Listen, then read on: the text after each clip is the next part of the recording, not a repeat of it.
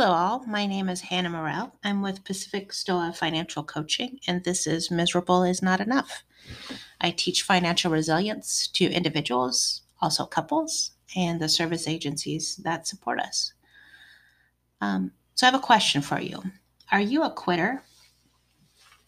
Let's say I hand you an Allen wrench or a hex wrench, whatever you want to call it, just one. And I also provide you with a pile of raw lumber. And I ask you, will you please build me a table?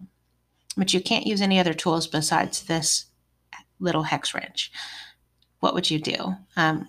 You're not a quitter. I'm assuming that was your answer to my question, are you a quitter? You're not a quitter. So of course you're going to bang away at that pile of lumber with your tiny little hex wrench?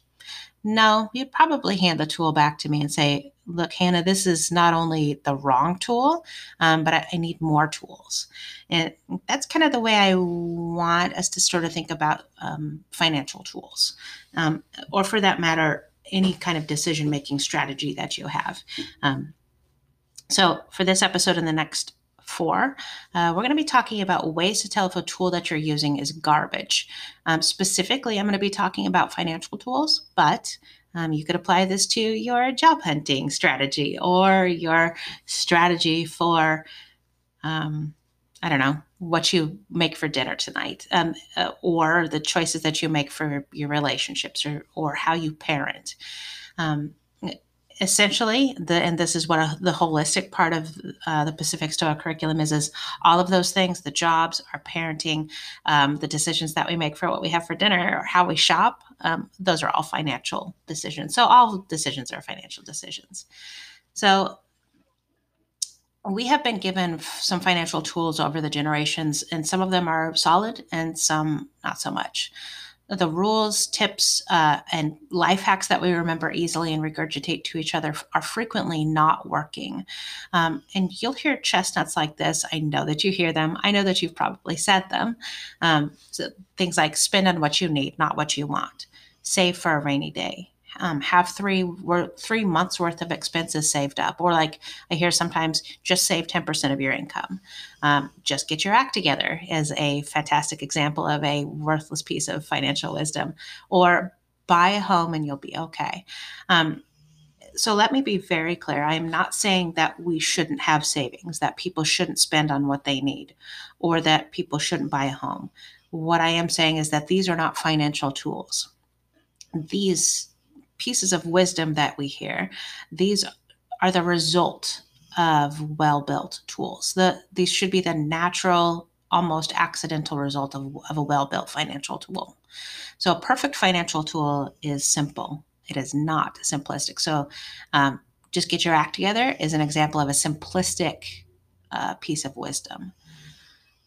So this episode and the next 4, we're going to talk about some rules that I use to determine if a tool that someone is using is serving them well. So I would be teaching this to my clients so that they can do this on their own, right? Part of my job is to not be needed, to be out of a job. And I do want to keep in mind that you may feel some hesitancy on this, and that's if we've heard a piece of wisdom enough times, we kind of start to think it's true or good, and it's just not. So the first rule of evaluating a piece of wisdom or strategy is to understand if it feels judgmental.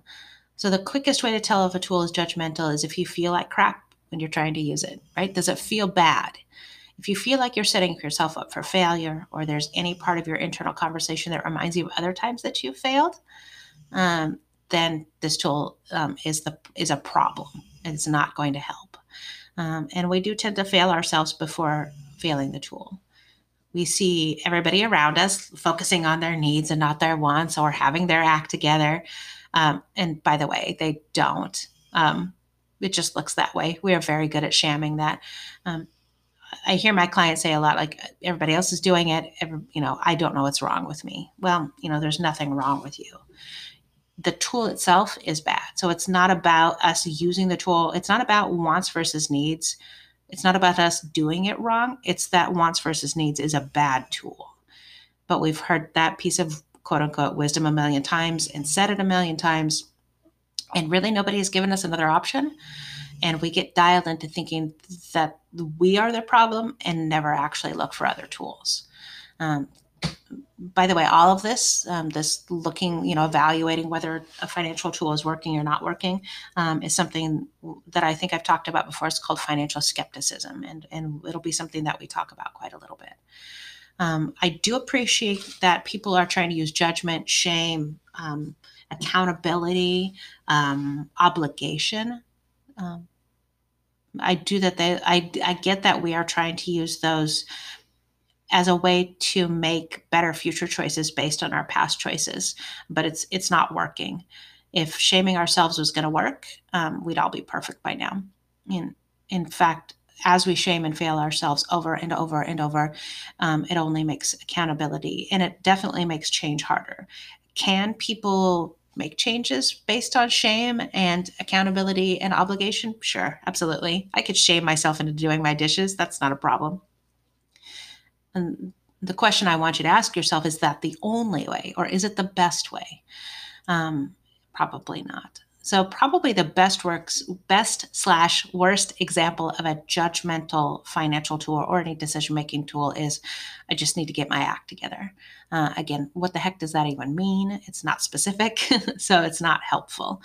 And so I'll leave that here for this episode. And then on the next one, we will talk about the next way to tell. So in conclusion, probably the best way to tell if a decision-making strategy that you're using is garbage is if it makes you feel bad, if it's judgmental, if it makes you feel obligated or shamed or guilty.